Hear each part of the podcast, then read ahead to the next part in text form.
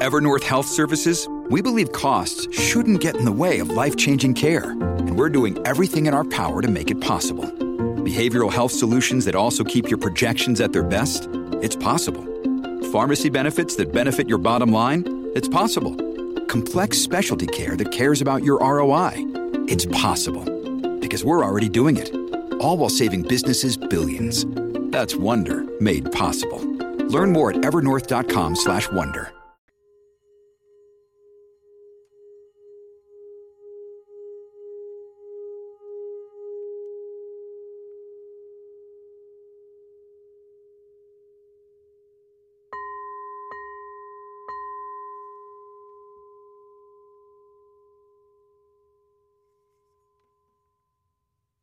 Hi, and welcome to Creatrix Culture. I'm your host, Sara Lahti, and today we have a fun day. I decided this week, since it was Prince's death day, it's a weird thing to say, Prince's death day, on April 21st, I really wanted to do a sort of a um, tribute podcast. And there was no better person to do it with than my dear friend from Minnesota, Rick Ausland, who I'll introduce in one moment he and his brother were kind of my gateway into the deeper part of Prince, which I'll talk about later as well. So I asked him to be on this new episode with me. And before we get into it, I just want to apologize if there are any problems with the sound or loud noises. Normally, if you've listened to my last uh, few podcasts since we've been in COVID, I like to record late at night while everyone's sleeping, but due to our schedules today, it was easier for us to be recording in the middle of the day here. So we're just going to run with it. Anyway, I would like to introduce a very, very, very old dear friend of mine. I think we've been friends now for almost two decades, which is crazy. He is currently in Minneapolis, Minnesota. This is Rick Ausland. He is the co founder and performer of Buckets and Tap Shoes. And he's also the co founder and technical director of Sparkle Theatricals. And he also has a podcast, which is really fun to listen to. And it is called Have Tap Shoes Will Travel. So, hi, Rick. Hello, hello. Thanks for the plugs. Yeah, of course. I'll plug you all day long. I don't know if that sounded right. As a, as a sort of additional side note to what you mentioned earlier about I'm in Minneapolis, yes, and I know, uh, and having listened to your previous podcast, it's oftentimes very nice and quiet in the background. Sometimes there might be singing bowls involved, and now I am sitting outside. I, I went to a special place today for you, Sara. I am sitting outside in the parking lot, and in front of me it says parking for Jasmine only. I'm, I'm in the um. Jasmine 26 parking garage Aww. with my microphone, and the, I'm in Minneapolis, right across from Little Tijuana. Oh, it's our old stomping ground, Jasmine 26. Yeah, right here on 26th and Nicollet. Amazing. So, Rick and I frequented a lot when I was living back in Minnesota, Jasmine 26, which is a Vietnamese restaurant, and we would belly up at the bar with Vinny. Remember when we had we had a short stint of movie night where we gathered a bunch Yeah. of people? I think it only lasted like 2 weeks or something, but it was like Yeah, a we got to play a couple movies. yeah, like it it was like a. Monday or Tuesday night or First one we something. my cousin Vinny, and I think I was a little bit appealing to his ego because his name is Vinny. So then we, we got that one through. I think we did Goonies. I think we did a couple. We did Back to the Future, one of those ones. we did um Indiana Jones. Did we do Purple Rain too? I think we might have done Purple Rain. I wasn't there for Purple Rain, but that would have been a perfect thing if we had done, being that we're doing a Prince tribute podcast. And then also another side note, I know uh, you, you said there would be nobody better, but I, I, if there were other better people, you don't have their phone numbers right now. So I, I feel honored that you at least gave me a call for this one. That's true. I mean, your brother is like a, you know, like a contender on this because he was there in in your guys's kind of like really introducing me to like the other side of Prince, not just, you know, what was so popular on the radio for the majority of our Yeah. lives. Um, Yeah. but your brother and I haven't spent as much time together just wandering life um, as you and I have. So I think you are the best contender in this in this podcast. And you're I right. Do, I do really prize my collection of of Prince music and videos, mainly music. A lot of it, I have a lot of random rare things that I've collected from other people over the years or found at cheapo records. It's interesting being in Minneapolis. You can find sometimes you find like rare Prince things just because you happen to be in Minnesota. That's awesome.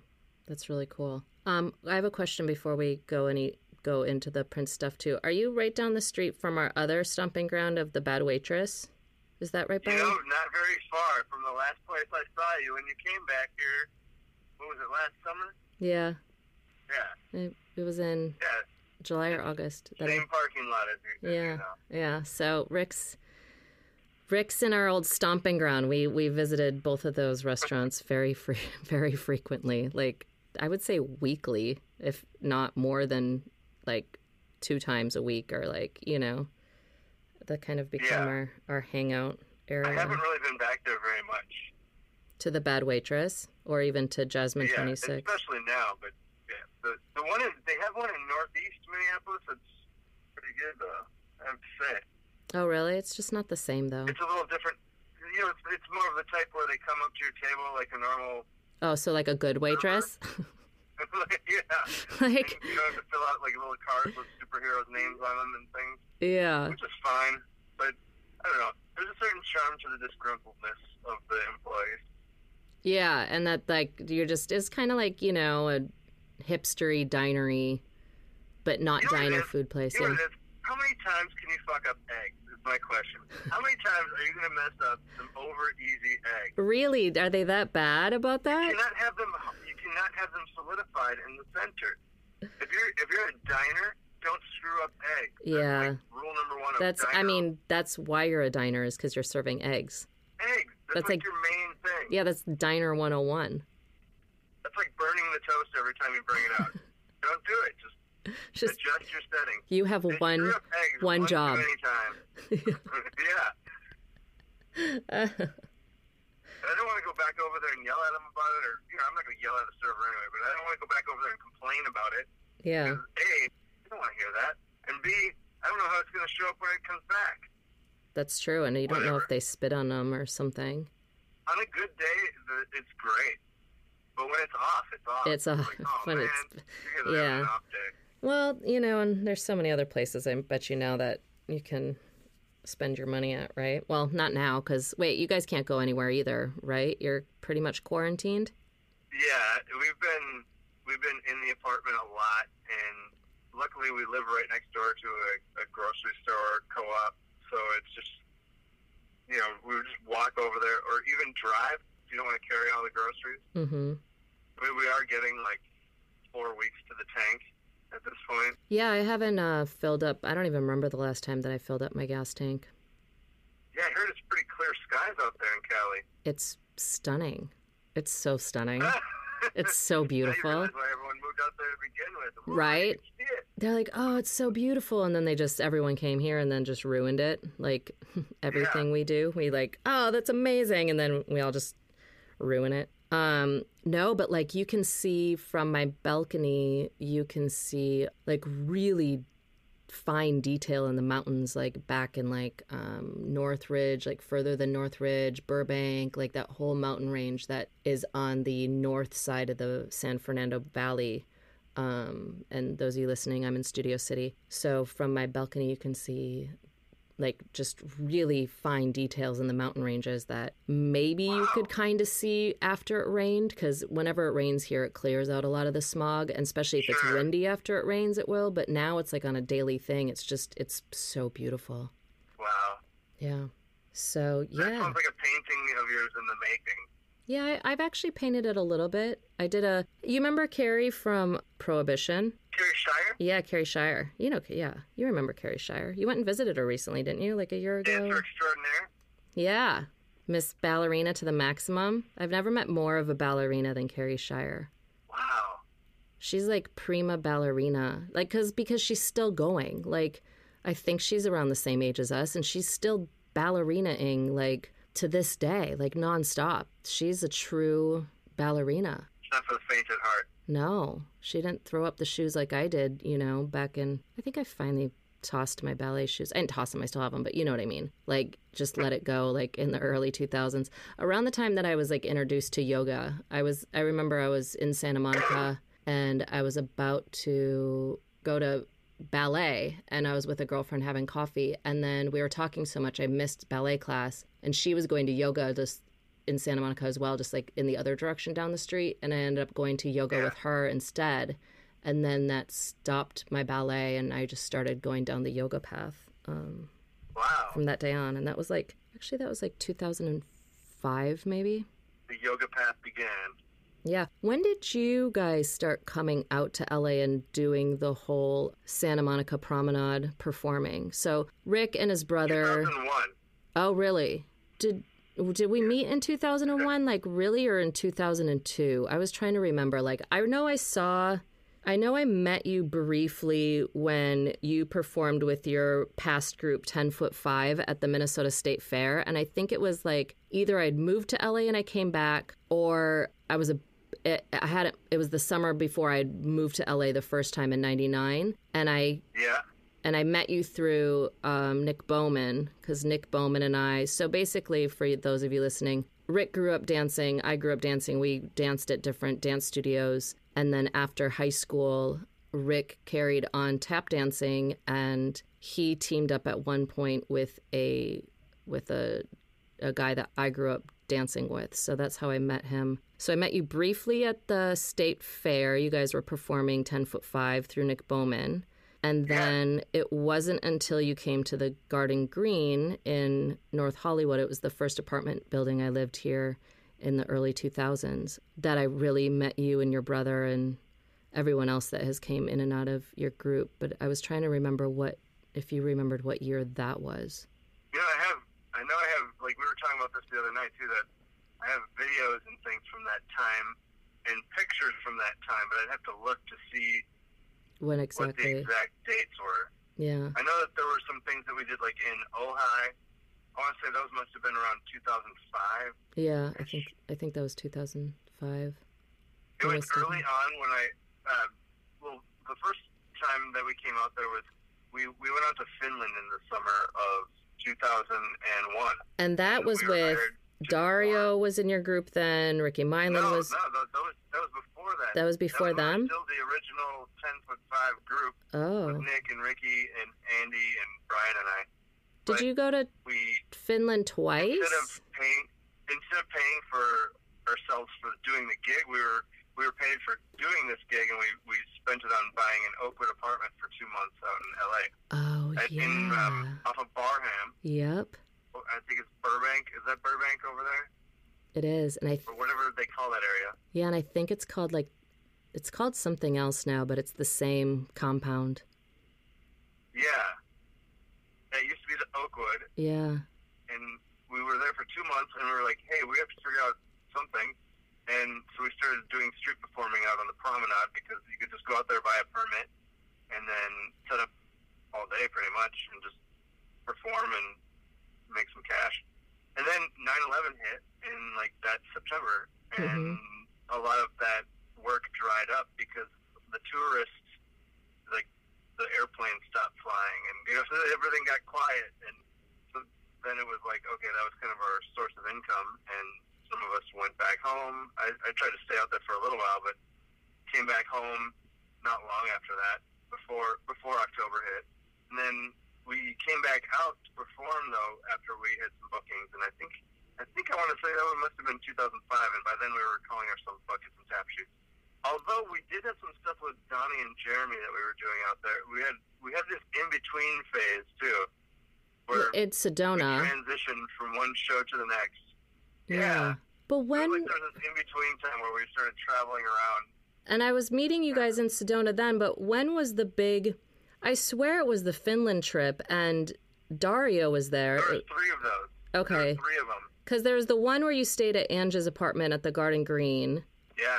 and And that's they I ended up having bed bugs there. I yeah. Or they thought it was fleas, Yikes. but it uh, did it end up being bed bugs?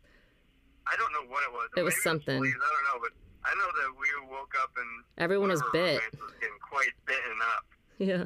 on his on his way to sell uh, sex toys and the like in in, downtown LA. Who who did that? Uh, she had a roommate, Gordy, that had. Uh, Gordy. Oh, wasn't that her quite bitten up boyfriend? By the bugs. Oh my god, I hope she. I. I thought weren't they I know together? exactly. Am I crazy? Like I hope she's gonna listen to this. We're gonna I'm gonna post this to her so she listens. I think I'm not sure. wasn't exa- I, I don't remember exactly. I think it was her boyfriend. I oh maybe for a minute.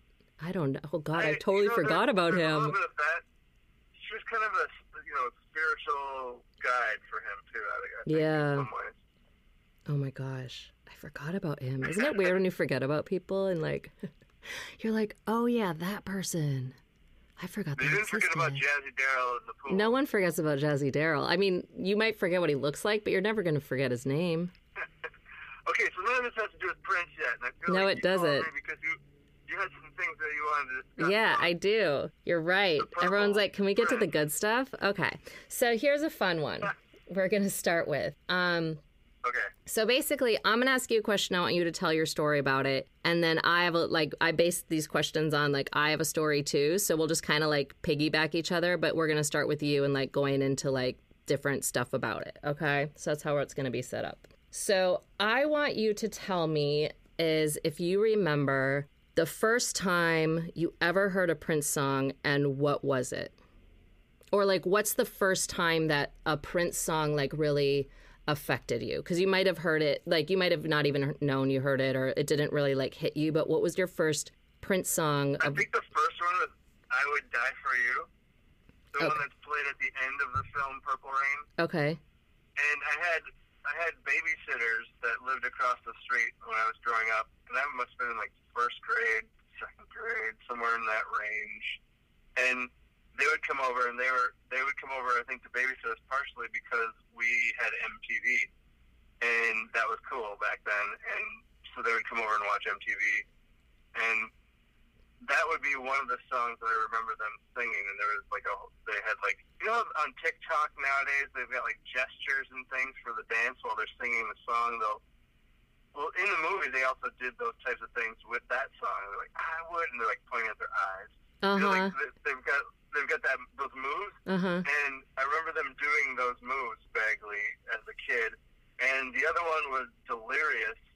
I remember it came out a little bit after that one, I think. And I just remember the sound of the baby at the very end. That the,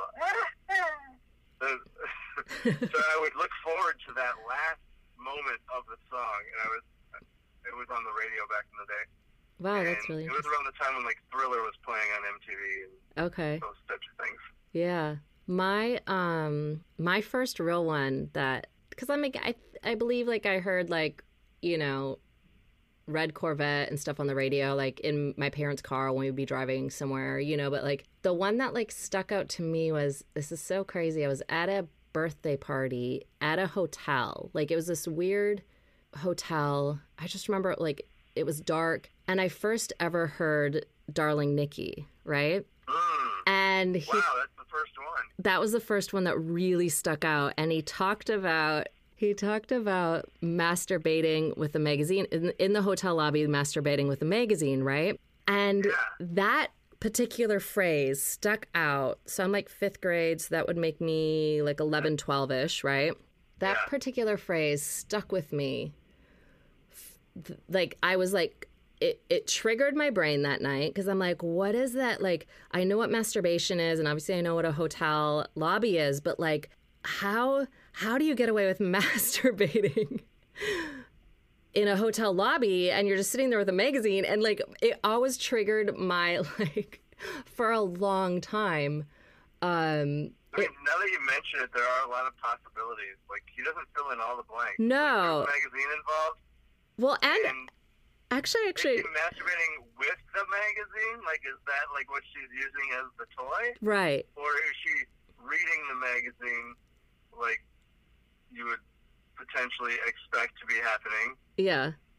Who knows? And then, Yeah. well, what just flashed into my brain for the first time ever since I said that is like, so it could be even be just like a total like I don't even know what the word would be, but like um masturbating with the magazine, like it like was just within her mind, like not even doing anything physical out outwardly in in the public, just whatever she's looking at in the magazine and like you know like I don't know like something within the mind sexual like I don't know Like but reading some eye candy. yeah exactly yeah and I've never but do you Ah. see how this like that phrasing has stuck with me for like it's something I've it just triggered it sat with me I const like in and out of life and like all these years till look till right now I've like what a great line what like what it, it made me think it made me think at 11 or 12 years old however old I was and, and then um I just I loved that song it was just so you know uh it's always been one of my favorites but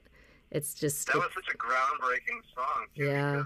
That's part of the reason why we have explicit lyric content sticker warnings on CDs. right Is because Tipper Gore discovered her daughter was listening to this song, and they had no clue that when they bought Purple Rain for their kids, that it had this kind of content in it. so then parents got in an uproar, or some of them did at least, and then later on we have these warning stickers now for explicit content. Wow. I don't think I knew Yeah, that that. was That, the- he was that the inception of wow.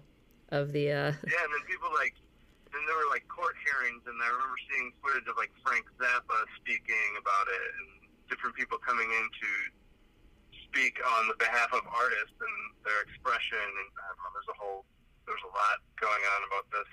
It was also around the time when Two Live Crew was having censorship issues too, because it's First Amendment rights that are at play when you discuss the ability to record material with whatever kind of language you want. It doesn't mean it's tasteful, yeah. but it still should be able to be recorded. I guess is the the basic thought there.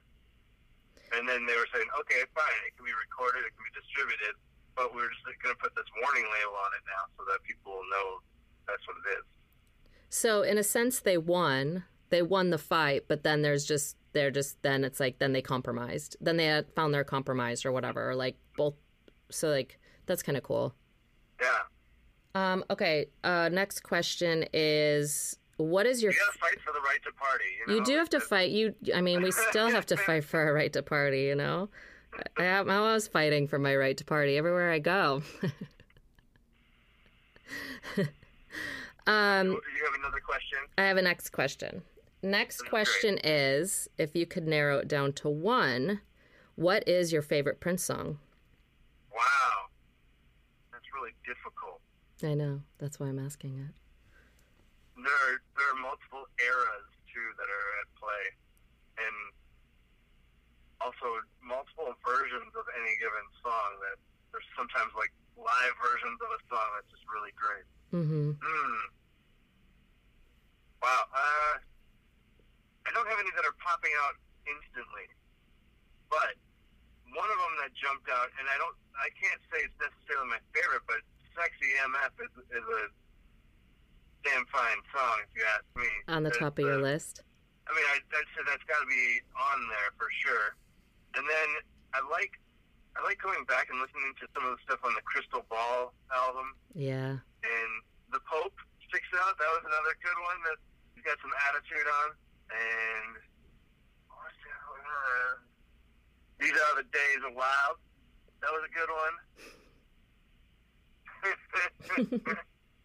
I, I always liked the Symbol album, the Love Symbol album. Yeah. has Sexy MF on it, and My Name is Prince, and it that album is, in its entirety, I feel like plays really nicely from beginning to end as a sort of concept, along with also the Gold Experience has some really great stuff on it, and in that era when Michael Bland was the drummer, and I also really like a lot of the stuff that had John Blackwell on drums toward the end, like in the mid 2000s kind of era Okay.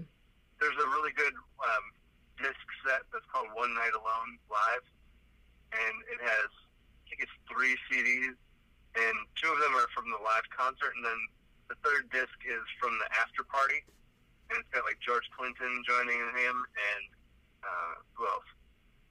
So many great different guest artists join him on that one too. Fun. I don't even think I know about that Larry one. Graham. Yeah, it's um one night alone. And the thing is now if you search on like Apple Music and things, a lot of that stuff is popping up now. Yeah, I noticed that Because over the like years. given their permission now or whatever. Mhm.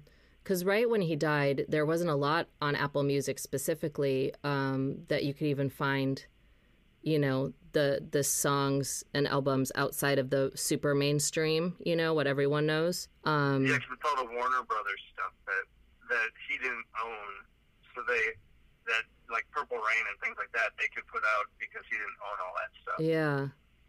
Because it wasn't for like a while that then Crystal Ball showed up. I feel like Yeah, maybe that would just showed up like a year ago or so. Um, yeah. I've noticed that those are on there now too. yeah. Those were like rare finds. No, you and the original Crystal Ball. You had like a three disc set plus two additional discs. One was called Kama Sutra, which had um, like orchestrated.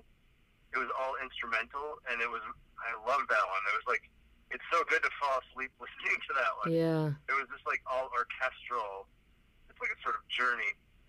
For y- for years I was would do it. for years I was trying to find the album Crystal Ball because I had it on my old my old MacBook that I um in when I was back in Minneapolis it was around like 2008 my hard drive crashed and I lost everything like all my music because when I moved back from Los Angeles to Minnesota I took all my CDs and put them on my computer and I didn't back them up to anything and just to oh, let everyone know my dad's a computer engineer yes I know about hard drives I just was stupid. And so I didn't do that. I even had a hard drive that I could have like backed it up to. And I and then I sold all my CDs before I left LA and then my hard drive crashed and I lost a lot of music, like a lot of music. Like I, I'm still hurt by this um, loss because I had some rare stuff as well on there. Yeah. Um, and I, anytime I looked, uh, like probably five, six, seven years ago, I looked for a Crystal Ball, and it's like you could buy it on Amazon, but it was like two hundred dollars or something ridiculous. Like you just couldn't really find that album anywhere. So I was really excited when it got released to Apple If you Music. do find it, I mean, make sure you have the five disc one. Like you've got the three disc Crystal Ball, then you have the Kama Sutra one, and then there's an acoustic one where he's just, I think it's called The Truth. I hmm think that's Fat. And it's just him with an acoustic guitar. which I always time. love. Yeah, Oh, him with an acoustic is like, set. uh, don't pay 200 bucks unless you're getting the no, I'm I not gonna pay two. I'm not gonna pay two hundred dollars. Maybe someday, but no. The- I mean, no, because like, yeah. box set, it- it's going for like two, three hundred dollars too, and I have that one, which I wouldn't sell that anyway. But I have. I, I ripped that one onto the computer though, so I have the music backed up too. And then he ripped it on the computer, and then he ripped it on a hard drive, and then he put it somewhere in a cloud, just to, like that's I my new thing. Like, put it on here, put it on there, and then put it somewhere over there. But like I have been doing that though. I bought a four terabyte hard drive, and I've been taking all my other hard drives and putting content like old dance videos and old music stuff, and just trying to compile it all by year, hmm and then kind of cataloging it. So later on, if I ever do need to go back and find things, I'll be able to do it quickly. do it easily. Yeah. Like concerts at First Avenue, I've got like we did three different main like main room shows, and Craig Rice came and filmed one of them, and I think it's a multi-camera shoot that I still haven't even watched the actual original footage to ever because it's on mini DV or whatever it is. Oh wow. It's a, a type of tape I don't have a player for yet. Oh, I have a um I think I have the like where you put the mini tape into a bigger VHS Yeah. tape. Oh, I have one of those converter tapes. I don't know if that would work in this case because Oh, DV 'cause it's- became digital video. Oh yeah, no, this was like although it's on actual. a tape, it was recording like ones and zeros, like digital style, Yeah, I don't. rather than like old school video players. It would be like a magnetic sort of whatever. Right. I bet you could find one on eBay. Have you looked? I no, I haven't found. I mean, I haven't looked yet, and I think the thing is, like, if you have an old mini DV camera, that would also oftentimes work for people, so that you could transfer things over onto the computer. Oh, I'm sure there's. But I do have the one for for like VHS tapes and all that. I've been doing that lately. I know you need to do that one from us from back in the day that I have. I, I think it's gonna be hysterical to watch. And in that, I have my whole Prince like section of stuff, which is the person who I'd have the most music of any individual artist. Yeah, that's awesome. I mean, he has you know music for days. Really, we haven't even scratched the surface. I have his very last concert. Um, there's a guy named Rich Cranmore, if you're not friends with already. His he goes by Irresistible Rich. He's on Facebook, hmm and he posts a lot of stuff. And he was like a super fan, and he's one of those people that like knows details about this concert on this date. You know, like on this year. Is he is he a tour guide he's at got like Paisley Park? he's got the.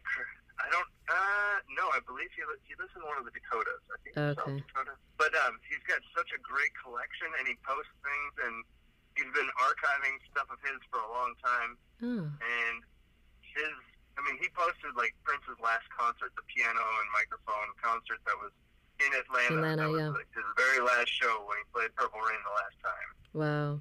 See, I would have to say, like, I think, because I was thinking of favorite songs and, like, I was going through, like, you know, same thing, like different times, different versions, different, you know, discoveries, different moments. But I think when all's said and done, if I come back to the basics, I think my ultimate favorite Prince song is Purple Rain. Not even to be, like, so, like, cliche, but, like, every time I hear it, no matter what, no, it, it just, I- it, I don't know, it does something to my heart. But like as like a, a, a close contender, I would have to say now I'm completely blanking on the song. What is the title of the song? The Snowing in April one. Why can't I think it like holy crap, it just left my mind. Sometimes it snows in April. Sometimes it snows in April. Thank you. Duh. Yeah. Um I, I just I love I love that song. I love that song so much. Yeah. I really do. But I have to say, coming back at like any time Purple Rain, it just you know, there's there's something to it. There's something to that song. Maybe because it's like so know, so The thing Minnesota. is, it's it's been played so many times. Like when when Bohemian Rhapsody was created, I feel like that was very important to Freddie, obviously, Mhm. and it was. I feel like it's a similar thing. It's like we've heard the song so many times, and people play it, where it still is important, and it still is definitely. Yeah, I mean, it's it's like his theme song for sure. Yeah. I do think it's like the one song that everybody associates with Prince, obviously. And the the thing is, though, like a lot of people haven't gone much past that, and they've they've got the Purple Rain album, and that's about as far as they went. That, right, Like, exactly. Like there was so much more that happened after that. That Yeah. Okay, so that that's a good segue into my next question is, what is your favorite album? wow. I mean, I I really do dig the um, the whole set of that one night alone, and I, I think he he got to this place where he was just so awesome live, and that band was so well dialed in. It had Maceo Parker in the band. It had Renato Neto on keys. Sheila E. was oftentimes playing percussion on the stuff. John Blackwell on drums, Rhonda on bass. Mm-hmm. That was such a great setup and such a funky band. And I also always loved the Love Symbol album. Mm-hmm. That's that's that was kind of always my default. Like that one and the Gold Experience were two really good ones. Mine is The Vault. Yeah, that was a good one too. I love that album. And I just recently I, About to walk. I revisited it like last year and I'm just like old friends for sale like ah I love that song. Like I that's a that's a, you know, I don't know. There's I just I really can listen to the entire Vault album from beginning to end Yeah. over and over and over again. And I literally I think I did that for like a little bit where I just had it playing in my car like anytime I got my car and it would just play and then stop and then it would pick up the next time and I don't even know how many times I listened to that entire album, but it's such a great album. It's on Apple Music now too. Yeah, I can listen to it in in its entirety. You know, it's not there's not a song where I'm like, "Nyeh, I don't know, I don't like that one, and you like skip to the next. There was there was a yeah, that's a great one. There was a lot of like road trips that we did in the night or in the in the two thousands basically. Mm-hmm. And we were going to perform at places and we'd throw a CD on and then that one would end and we'd put on another one and just keep it going all night as we were driving across the country. And I remember when we were out in California in two thousand one, Purple Rain was being like was on in Brian's Explorer as we drove out to the promenade, we were listening to Purple Rain a lot out there. That was the that was the that year's theme was Purple Rain. I mean, basically, yeah, that's like how. Yeah, that's how you you and Andy and your group introduced me to the deeper albums of Prince. I mean, I'll just call it that because like so not mainstream stuff. was during those times when we would just be sitting around.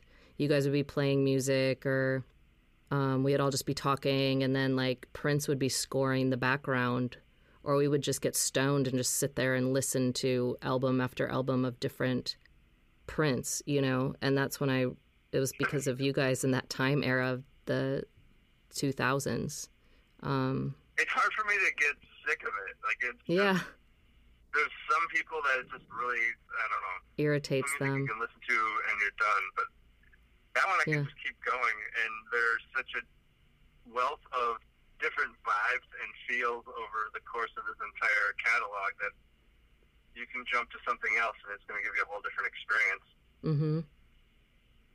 That's what I mean. He just he was such a musician that just like just kept evolving, you know, and allowing himself to evolve. And I think that's like commendable as an artist to just keep going and keep evolving and growing and just going with whatever.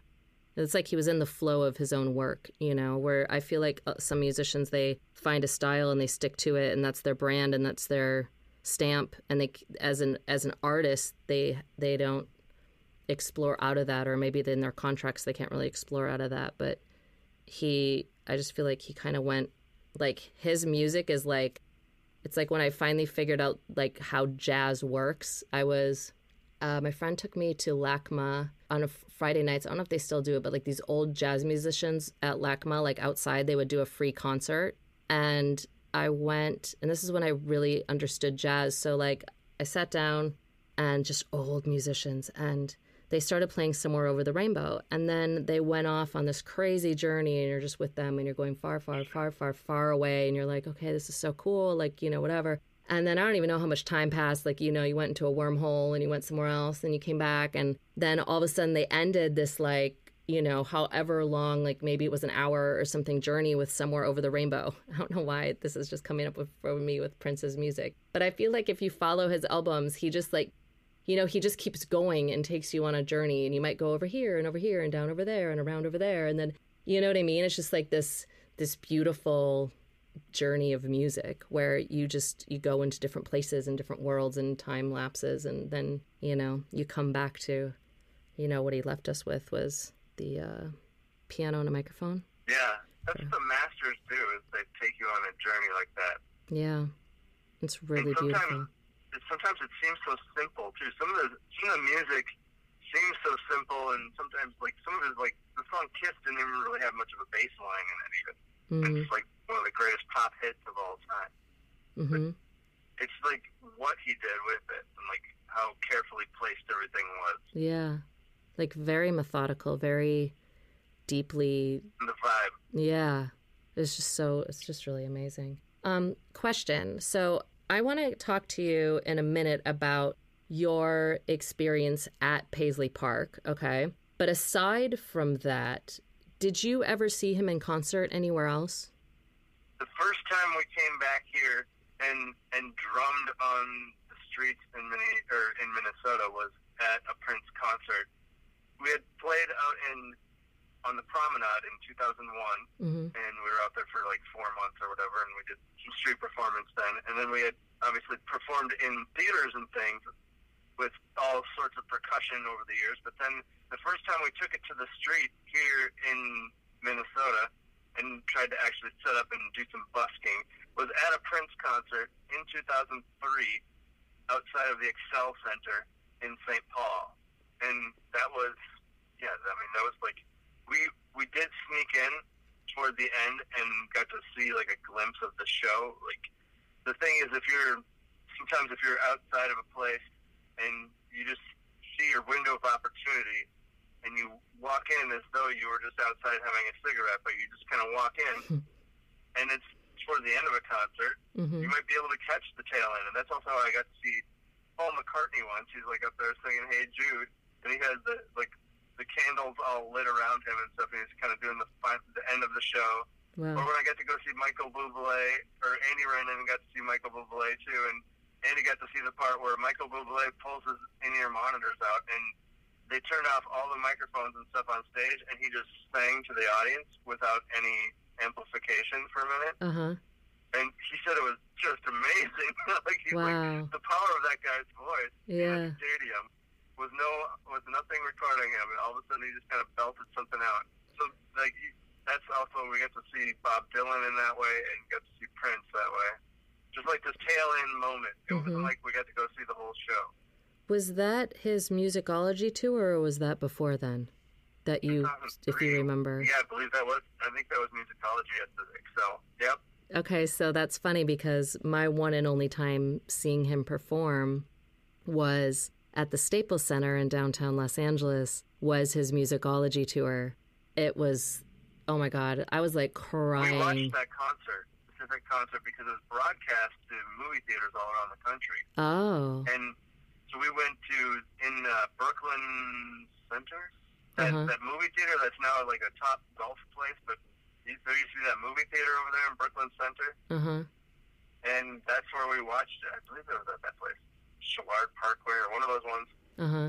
And we we saw we saw the Prince concert broadcast, and it was the one that was from the Staples Center. So that it might have been the same Oh, night you were could have it. been the same night that I was there. Yeah, and I just remember there was like two things that have always stuck out in that night from that concert. And one, he had this um, saxophone player that was playing and hit a note and played the note for like I don't know five ten minutes doing the circular breathing.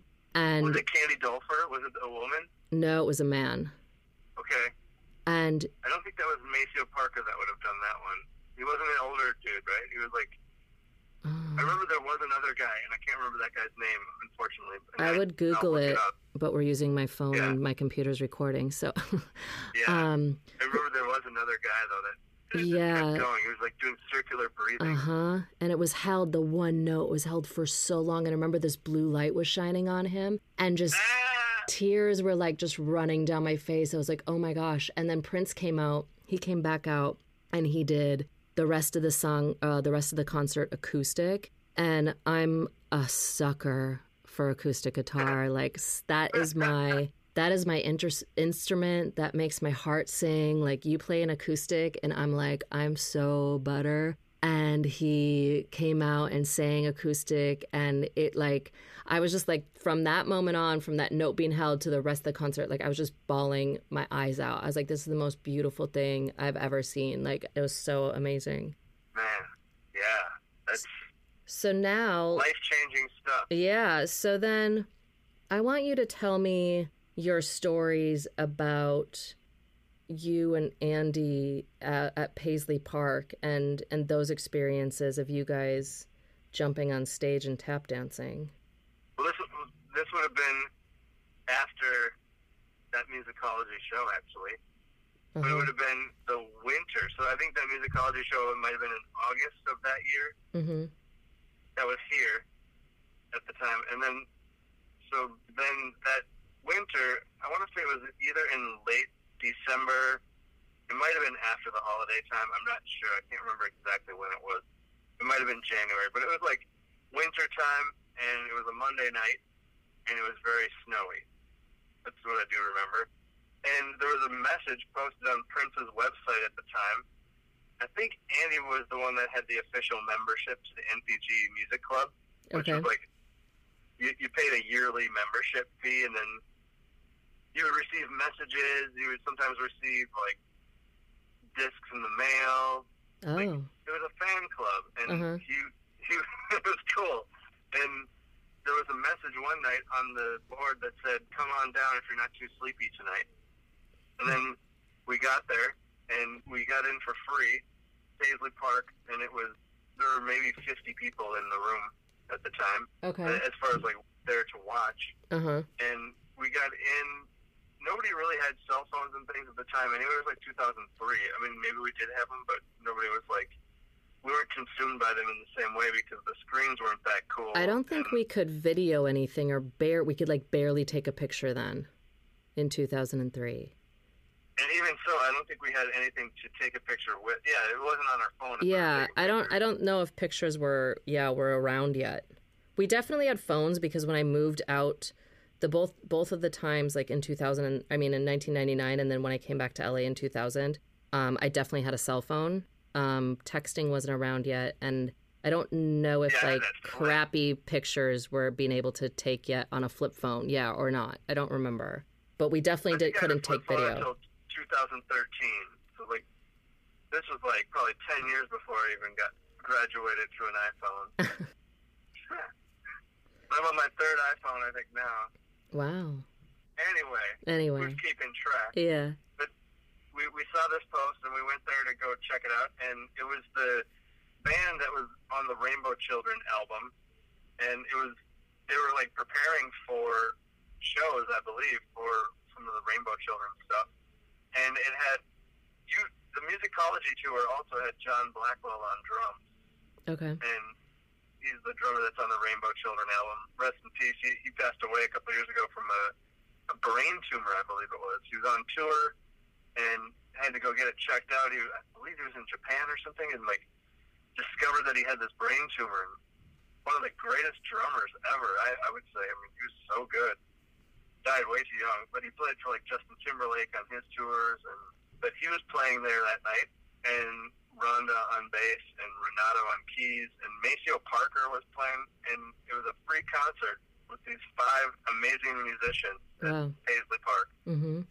and Andy and me and Brian Karoff, another tap dancer, were all there. And there was a time where Prince was playing up on stage, and then he came and walked back by the soundboard, and he was going, he was making some adjustments on the board, Mhm. tweaking some knobs, and he was wearing an '84 jersey, which was Randy Moss's number, and it was a Vikings jersey Mhm. and he had he had this white hat with this fluffy border around it, and he had some white mittens on too that he was wearing until he started playing his guitar, and then he pulled his mittens off and tossed them over stage stage left. to The lady that was sitting there, and I think it was his wife at the time, she was like smelling them and really into the mittens. anyway, so that was going on. But Prince went back to go tweak some knobs on the soundboard, and I was going to walk up behind the soundboard, and then the guy kind of stepped out in between us, and it was one of his bodyguards who he was like wondering what the hell I was doing, and I was like, I had my tap shoes with me, and I'm like, hey, I've got my shoes with. A tap dancer. I'd like to see if he'd like to jam. I, w- I wanted to ask if he'd be down. He's like, I'll ask him for you. And then he goes over there, asks him, and then Prince walks over and looks up at me, and he's kind of like, "Yeah, what do you want?" And I'm like, "Hey, I've got my tap shoes, and I'm wondering if we could jam." And he was down. He said he wasn't like enthusiastic, like, "Oh yeah, sweet, yeah," but it was like, you know, okay. Yeah. And I was like, "Well, I noticed that the, the stage up there is made out of car or it has carpet all over it. Though, is there is there a spot where it might be a hard surface? Because like all the all the floor in there was carpet, like where the audience was and on stage, which is probably ideal for sound in that bigger space at Paisley Park, other than kind of like the bigger sound stage. Oh, so it was okay. It wasn't the one that looks like First Avenue, the smaller stage. Um, yeah. It was in Yeah, the it grand. Was, it was it was smaller, but it was still like a big room. Yeah, it's still a big room because like there's the grand, like more like I want to say like arena feeling space, and then there's next to that there's like a door that connects More it is club. yeah it's like more of a club that's like kind of modeled after First Avenue. That's that was more like what we were in. Or They know, said like a hundred and kind of I think it's like a hundred. like fine line even a little bit. Yeah, I think they said like 150, 125 to 150 people can be can go into that one, which the other one can hold like 3,000 or 5,000 or something crazy. Yeah, so the smaller one. Okay, definitely. yeah. My dad's band, the White Sidewalls, recorded in the larger one when we were kids, and I got to go there for that as well. So I got to see like a live recording of my dad's like 50s and 60s cover band. Oh my gosh, This would amazing. have been in like '91, I want to say, or something like that. Yeah. And they they recorded an album called Live at the Park, which I think personally I think it was their best album. It sounded awesome. It was Of a live course. recording. It, it captured the energy of their band. It didn't sound like stuffy in studio. It was like they had their personality on it. Uh huh. Well, I mean, he has like Anyway, state of the art equipment. like I mean, one thing I remember back then, and I've confirmed it since. He had a cat named Paisley, And I remember meeting that cat and petting his cat. and when we were there, Andy peered into one of the rooms, like looked through a, a window that was on the door, and he saw Prince in there playing on his yellow guitar. Oh, amazing. Yeah. So there was that. Andy also would like. This, here's another side note. We would we would sometimes just go driving out past Paisley Park just to kind of I don't know. I don't know if it, was, it wasn't really to keep an eye on the place, but it was just kind of like to kind of like you know raise a fist and go, yeah, there you are. Yeah. you know, like one of those kind of things, or like uh, out of respect. Yeah. We'd sometimes just take a drive and just drive past Paisley, and we'd say like, hold your hand over your heart. That's so cute. Things like this. Are you And guys still? I hope you guys are still doing that. If you're not, you need to go do it next week and just go for a drive and show, Oh, yeah. give some respect. Yeah. Shout out. yeah. Andy, Andy walked up there one night though. He, he told me that he nobody nothing was really going on, and so Andy went over there, pulls up, and I think he was outside walking. Andy was Andy got out of his car and was going to walk up to the door over by like where you would go into the studio. hmm I don't know if he was even walking up to the front door, like where the main entrance was, but I think he was going kind of off to the right where there was that other kind of side door area hmm but it was in the parking lot part of Paisley, and he was walking up to there, but then he saw some lights flicker behind him, and it was a yellow Prowler, one of those cars that uh, was it a Dodge Prowler, Yeah. whatever it was, and I think I think that's what kind of car he said it was, and, and it was Prince sitting in the car flickering his lights at him. He's like, "Can I help you?" He's like, "Oh, I was just trying to see if there's a jam out here tonight." He's like, "No, there's no jam." He's like, there's no jam stalker. Go back home." he's like, oh, okay, well, a good night. It's like a weird little exchange that happened, and I think it was just the two of them at that moment. yeah. It's always just this weird moment that happened between Andy and Prince, and he could tell the story way better than me, but Yeah.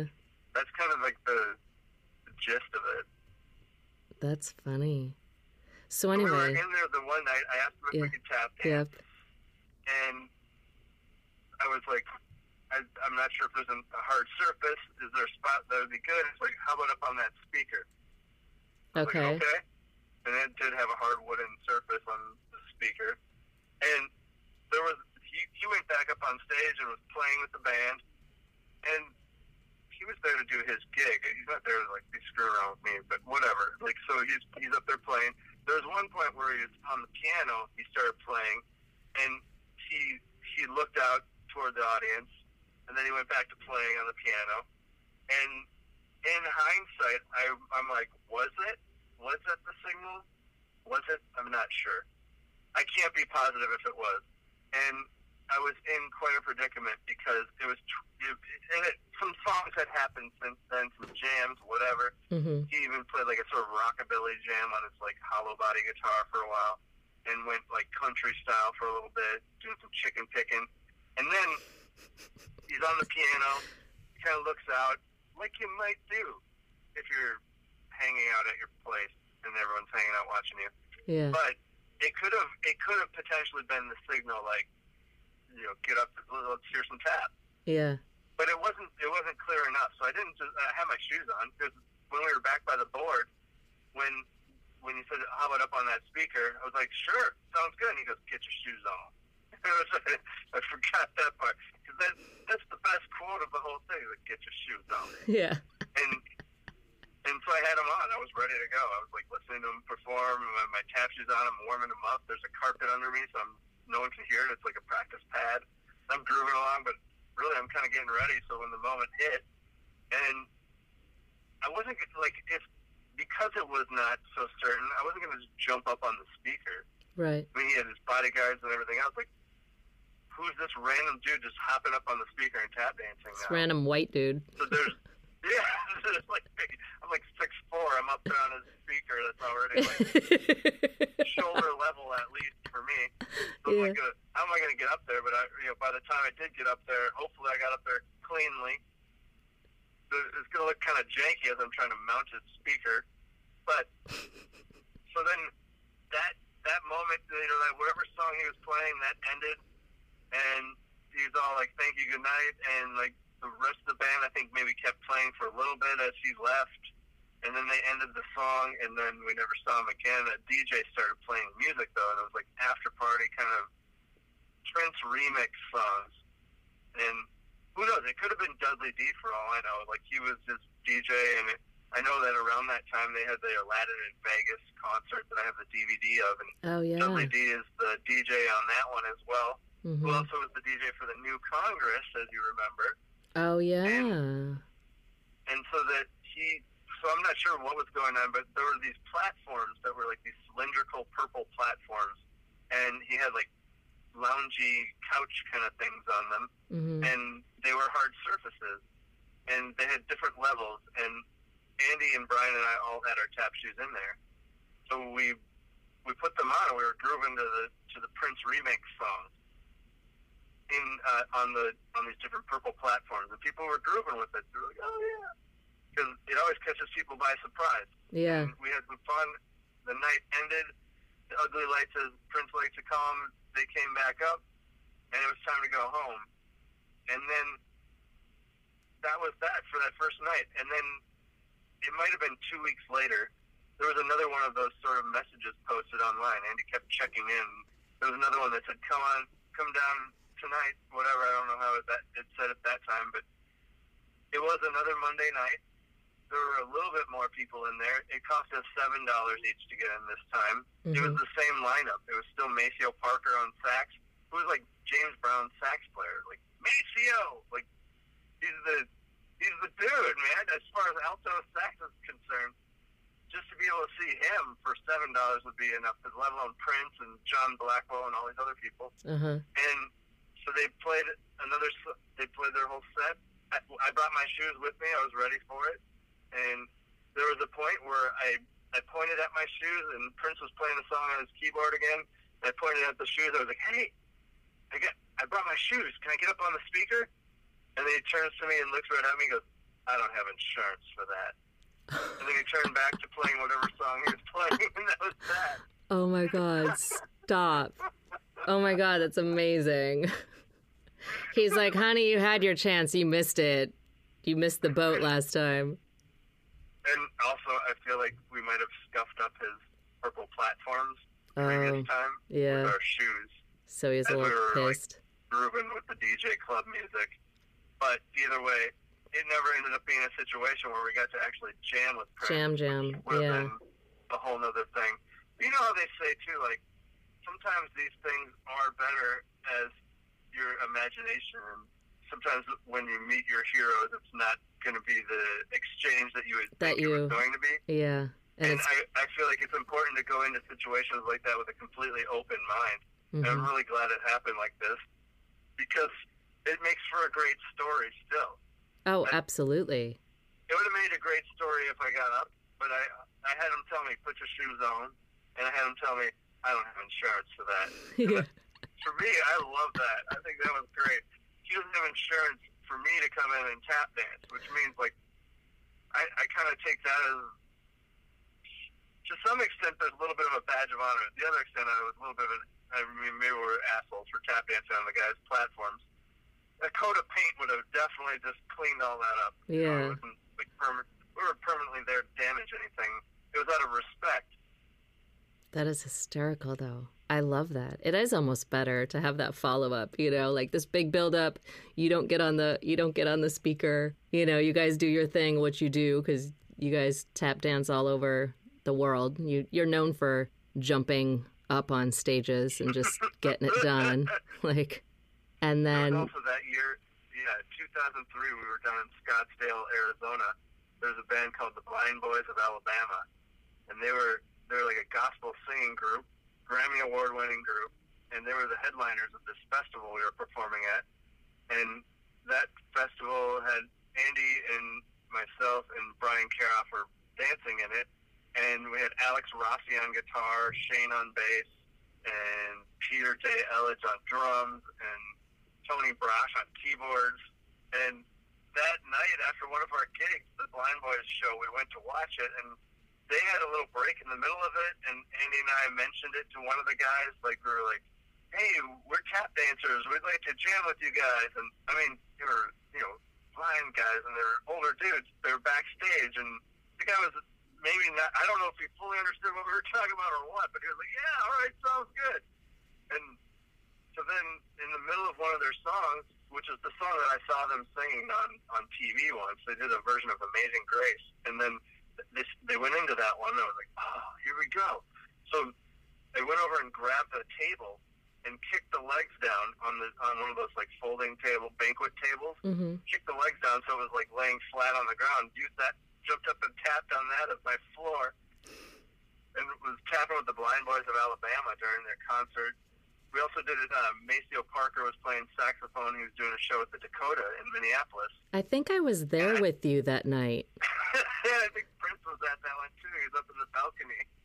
Oh wow. Yeah, because there was definitely I was with you somewhere and I think it was at the Dakota and you guys just like jumped on stage with somebody like I think it was Yeah. that night. Yeah. Yeah. Then we we ended up um, trading back and forth a little bit, and then Andy and I called the Shim Sham, so then we like had a nice clean ending to it. and then Maceo said something like, "Give it up for Minneapolis River Dance." I remember that. I was there with you. I totally, totally, totally remember that. That's phenomenal. Somebody had footage of that. I don't I don't know if it was maybe our drummer CJ that we used to work with or Yeah. what, but somebody got some footage of that for a brief moment. I know that exists somewhere. It's probably on that hard drive that crashed. It's probably it probably is because that would have been that time that I would have taken video or photos of stuff and then I and because that was in that was definitely in the beginning time that I moved back to Minneapolis and like I said I lost some I lost a little bit of time during that time of of my hard drive crashing and me losing photos video yeah, it was probably me because I was there and I was in the audience and I remember him saying that. So, and I would have documented that because I do have on my hard drive some like, I have documents of you guys, like documented you guys like doing this show here, that show there. Like I was just looking the other day and like I have pictures from here, pictures from there of like, it was like I was kind of like your your roadie for a while, like your little your little band aid. Your roadie that did not want to carry a damn. I didn't do anything. That's why I was, that's why I just changed it to your band aid because I'm like, wait, what did I do? I didn't do anything. I was just around, like I was just around hanging out. Like I just was, you know, Sara. Just being me. Like her, she's texting somebody. I don't know. yeah, or just I don't know, you know, being an actress, She's but not. something out. Yeah. So the only time that I ever saw Prince like in real life, like not performing, but just like saw him somewhere, Yeah. um, was I feel like it was sometime in like 2005 or 2006, and I went to so at the Roosevelt Hotel in Hollywood, there's a club called Teddy's, and um, Prince loved hanging out at Teddy's in the Roosevelt Hotel. And also, one year he was having an Oscar party there, and I was supposed to work it. And I'm not going to go into that story because it's a really long story of why I didn't get. Well, it's kind of funny. I might as well tell it. So I was working for this place called Cinespace that they showed movies while people ate dinner, and then it also turned into a club at different times. So I had like I was like a server during movies, but then I would also like do bottle service. There's a big DJ now that was used to be the Tuesday night house DJ. Oh, ah, he's an Asian guy, and he's like a huge DJ, and it's so? Yeah, and it's so funny for me to see him Oh, be so blown up because he was just like this little in-house DJ back then. Like no one like he like the Asian community knew him and it would be packed with like his community, but outside of that, like I don't think anyone really knew who he was, you know? So it's funny like His father's the guy that started Benihana. well, yeah, he comes his dad's like rich as fuck, but like But then he, I don't think his family like completely believed in that lifestyle that he was doing, and so he like kind of like, well, I'm a musician, I'm gonna go off and do my thing, and yeah. and blew up and like He blew these up. festivals. Yeah, like, but this was before he was like, he was like slightly known. He was like LA known. LA, I would say, like, at the time, he was like LA, he, like, you know, he got to be the resident DJ because he brought in like a big crowd in a sense, you know, but like, I just don't remember, the like, early EDM days too, as far as like as EDM was kind of not that it hasn't always been in this like progression. But, like, yeah, exactly. it's, it's definitely gone from like when it got into that. There's a certain sound. There's that certain like festival vibe with that big EDM. Right. Yeah, this was like, Seems like that was right around the time that that would have been brewing. It hadn't you know completely exploded yet, but it was getting there. definitely. And I feel like this was 05, 06, somewhere around there. But anyway, so Prince was having his Oscar party at the Roosevelt, and Cinespace was doing like doing some food for it or something. I don't remember. And they were having us go over there to be servers, and this is so funny. So like I decided to wear, they wanted us to wear all black, right? And I decided to wear this sweater dress, which I don't even think it was a sweater dress. I think it was a shirt, but I was I'm, I was very much known for taking shirts, long shirts, and just making them be dresses. And it had a very low cut V. I like taped the sides of the V like around my boobs so it didn't like whatever like come open, right? So I didn't wear a shirt under it. And I just Like a little double stick tape kind of. Yeah. The old supermodel trick. Yeah. And then instead of wearing black tights, I decided because it was Prince and he is funky that I was going to wear these black and white like stripes that went to the side, like they went um, horizontal, not vertical. So they looked very like kind of like what's that like weird clown? Not I don't want to say clown, but it's like there's that certain style. I don't know. They're black and white stripes, and this is I'm gonna get a little graphic. So I was on my period, but I wasn't wearing any underwear. So like I just had a tampon in. and the lady, like one of his like one of the ladies was like when I showed up to work to be like this waitress, I'm, so I'm wearing this long sweater dressy thing, super V neck, like the V went all the way like down past my belly button, right? I'm not wearing any underwear and I'm just wearing these tights. And she's like, uh, I just like, you can't wear those tights. Like, can you take them off? And I was like, well, I could. But the problem is, is that I'm not wearing any underwear. I'm on my period. And if I like bend over a certain way, like the V part down by my belly button is going to come down. Like you're going to be able to see down my pant like down that part and you're going to be able to see everything and you're just you're going to be able to see everything right and she's like well can you go home and like change and uh, and then I don't think I had like a solid pair of black tights then that's probably why I wore the funky ones to be funky and I don't think I had anything else and this is now like 10 o'clock at night or 11 o'clock at night so it's like late so I can't even go anywhere to like figure it out because the party was starting late that's what I remember it was like not starting till 10 o'clock because you know he doesn't normally play till like four o'clock in the morning, three o'clock in the morning. So it was like this late after party thing. And we were like, yeah, we were like doing the food for it. And so I just like went home and I, I missed out on like, I think they were going to pay me like $150. And I was so mad. I'm like, someday if I ever meet Prince, I'm going to yell at him that he owes me $150 because I couldn't work his gig because I was wearing I am Prince, I am funky tights, and the handler lady wouldn't let me and sent me home. I was so mad, right? So then It said, I am Prince, I am funky tights on them. no, that's what I that's what I called them. that was my Ah, yeah. I made that up. So then this was like maybe like a year or two later. I was at Teddy's at the club, you know, and it was like a normal club night, and I was friends with the promoters that ran it. So um, I, I don't remember who I was with, but I was just hanging out. And we are like on the dance floor and we're dancing. And all of a sudden, somebody says, they're like, I don't get why they would play Prince songs if he's here. And this is like, I've been in Hollywood now since on and off since the year 2000. I've been around so many celebrities. I was very dialed into the Hollywood scene in my early 2000 I was like, I've just, I've been friends with people. I've been around people. Like, I don't get starstruck. I don't care. I never have, even when I first got here. And this is my one Hollywood fangirl moment. Okay. So they're like, I'm like, what? Prince is here? Where? And they're like, he's sitting over here in this one like area, right? And I totally did the Hollywood like girl where like, it's not that I wanted him to find me attractive or like I cared about that. I just wanted to go do like the Hollywood walk by where you like go and like you stand up all tall and like you're in your heels and then you like go and slowly like walk a certain way and like Like- I hope you can make a video of this walk and, and post the Hollywood walk. the Hollywood walk. I don't know if people still do it, but they did it back in my clubbing Oh, do days, you know? They, they and you Yeah, walk a certain way and you like look over but then you kind of act like you're not looking but you're looking but you're trying to get oh, noticed Oh, yeah. but you're not trying to get noticed and i think i did it like you know like You basically want to be like, hey, hey, hey, hey, come over here. come over here yeah Wait, you're from Minnesota? exactly like let's have a real conversation but i need to do the hollywood really? walk a little bit oh, to you get like noticed My music. Oh, you like my music? Ah, what, what else do you like? Do you like Yeah. vegetarian food? Do you like pancakes? What else do you like? yeah. So I did my Hollywood walk. I did like, you know, back and forth. Like, you know, I only did it like two times. So I went down and back and then down and back. And then nothing happened, of course, because it's not going to happen. Walking past me. yeah.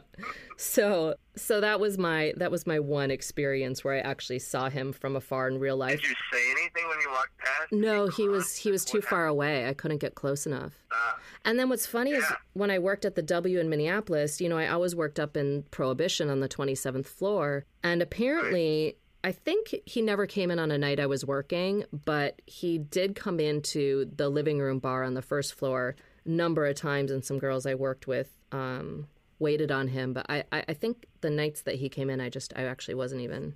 I wasn't even working, but even if I was, I didn't ever work on the first floor. So, um, yeah, I missed him with that. Strange, strange choice for that hang. And I, I have to say, I am really s- like kind of bummed that during my time of being back in Minnesota from uh, July of 2007 to June of um, 2012, that I didn't ever go to Paisley Park or get in on that on the whole thing because then eventually it, it, I think they started posting it to Twitter, right? When they would have um in later years when they would have jams and stuff. I'm sad that I never like Yeah, like they stopped doing stuff for a little while. Okay. Like, and, and then he started doing stuff again. Yeah. And now since it's been converted into a museum, I haven't been obviously back.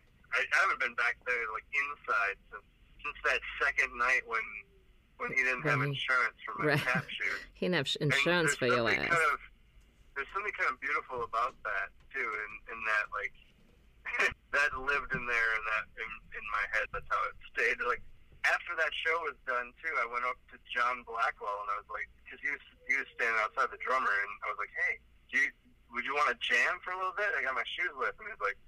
Man, I've been playing all day. he's So over it he- too. He's He's like, been doing stuff, and he's got other stuff to do, so that didn't happen either. yeah. So segue the thing I learned into as a, as a kid was that you should you should ask because the worst thing that will happen is that they'll say no. they'll say no, but at least you And- gave it the opportunity. yeah, when I talked with Charles Renato from from Brazil, he was on a podcast episode. He was saying, as far as I'm concerned, I've already got the no in any of these situations. Right. So I can make a call and try to get it to be a yes. It's But I've already got the no. If Yeah. I do nothing, I've already got a It's no. the no. Yeah. I think like in asking sometimes though, it's just that thing of like when they really say no, it's like now it's a real letdown. You know what I mean? That if you just like, yeah, you have the no and you just scoot by it, like, but if they really like shoot you down, then it's like, oh fuck, now it's a real like that's what was my like asking my parents. That's the risk. Yeah, like That's the risk of in your life. You have to risk rolling. You have to roll the dice like that, or not have the kind of ride. exactly right. If you never, if you never roll the dice like that, you'll never have a, the ride of actually hitting it, Yeah, and then being like, no. you know, who knows? Like Well, and look at the ride that you just had at the panned out Yeah. to our favor more often than not. Right. Oh, Well, and your no came into a fun story that you can always tell. You know what I mean? Like yours was a yes no. You just didn't. You you know no knowed yourself. You knowed yourself the first time, even though it was a yes, and then he knowed you the second time. You know, so that's funny. Yeah. So I went to Paisley Park. I don't know if I told you this. Yeah, because I think I saw you after my trip. Like I think I saw you right before I went to the airport, and I went Right. to Pay. I'd never been to Paisley Park. I'd never driven by it. My whole entire time of living in Minneapolis and Minnesota, my entire life, I never even went near Paisley Park. So I'm gonna set. I'm setting this up for a story I want to tell you. And so I, you guys would talk about it. Never went. Never drove out to Chanhassen. Never knew where it was. Never knew what it looked like. I think I had like. I never even Googled it. I never had an idea what this place looked like at all. Right? Yeah. So when he, after he died, I, so like no one, there's only been two people that have crossed over that have passed away that have visit visited me in my dreams. And this is really interesting because it's my uncle my dad's brother who i was close to and prince.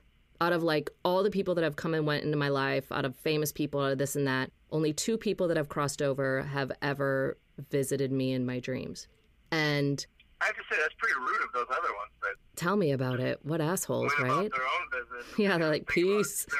They're Yeah. here on this plane. yeah they're like we're out i'm like all right see you later um so Must be pretty great over there, guys. I hope you're having fun. I've heard I've heard it's you know it's it's Yeah. better than here. Um So the first time he came to me, I was looking for him and I was in a hallway and I was like, Where's Prince? Where's Prince? I need to find Prince. And then he comes out of somewhere and um, I just hug him and we like are just in embrace with each other. Right. And then that was the dream. Then the second time in the second dream, I'm the same thing's happening. I'm like, where are Prin-? I'm in this hallway and the okay, so I have to I have to set this up. I'm in this hallway. The hallway's gray. It's all gray with gray doors. And I said, I'm like, where's Prince's things? I need his things. Where are his things? Where is Prince and where are his things? And all of a sudden, he comes out from out of one of the rooms. And again, he just leans into me and he's putting his head on my shoulder because I'm five six and he's four, whatever. So he's shorter than me anyway. And in the dream, he was even shorter than me, right? And I'm just holding him. And telepathically in the dream, he told me, he's like, I fucked up. He's like, I thought I knew everything about life and I didn't. And I made a mistake by leaving, right? Even though technically in the world of, in the spiritual world, they say that we basically, before incarnating into this, into our lives, we have a we make our contract and in our contract we basically decide already when we're going to die. So just this is like a little side note. So basically like you're like okay i'm going to die on this day at this time from blah blah blah. So like if you're for instance like let, let's say scared of dying from covid well if you didn't put that in your contract prior to coming to earth you you might be worried about getting sick and going through this horrible sickness. But if that's not your time to die it's not your time to die. Like you've already set it up. So we could look at that aspect of like, well, he set up his death day of when he wanted to die and that was his time to exit. But we're going to put that notion and that teaching and that philosophy aside from the spiritual world and we're just going to go back to the dream of he said he thought he had it all figured out and he didn't and he fucked up and he wasn't ready to leave yet and I just held him for like a really long time in this dream then I woke up. The next time I had a dream of him was shortly after that and I was in this uh like gymnasium and I was sitting in these bleachers and there was a stage down below and there was people there was some musicians playing and then out of nowhere Prince comes from wherever he materialized from and walks down the steps and goes onto the stage and he looks at me and he's like I want to play you some music and he played me a private concert and which was so cool and fun. So now so now I've had those 3 dreams, right? And this is shortly after he died. Like I think these dreams came to me like 6 months to a year after he died and still have haven't been to Paisley Park, still know nothing about anything, just, you know, fell in love with his music and have been, you know, a, a, big fan and was really sad when he died. And I don't normally get sad when celebrities die, but he his death kind of affected me.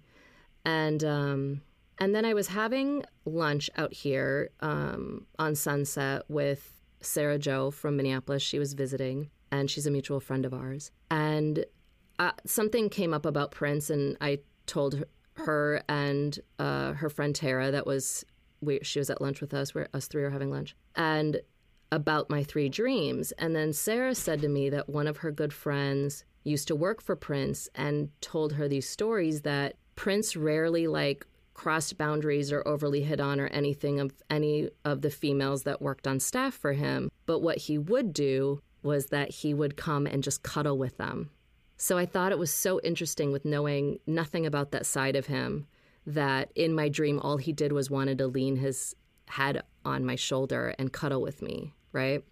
Then cut to so when I was visiting Minnesota um, last August, and I had it. Uh, my friend got us tickets to do the VIP tour of Paisley Park. So we're driving up to it and i remember just like looking over and it's this like totally industrial white building and like there's nothing flashy about it. It just look like looks like another suburban you know weird industrial dumb building that mean like that is nothing. And i looked over and i'm like holy shit that's like all these years I imagined all this stuff and that's Paisley Park. Like it was so underwhelming and unassuming and I was like, okay. And then so we so go- that was during the day that you saw it. Yeah.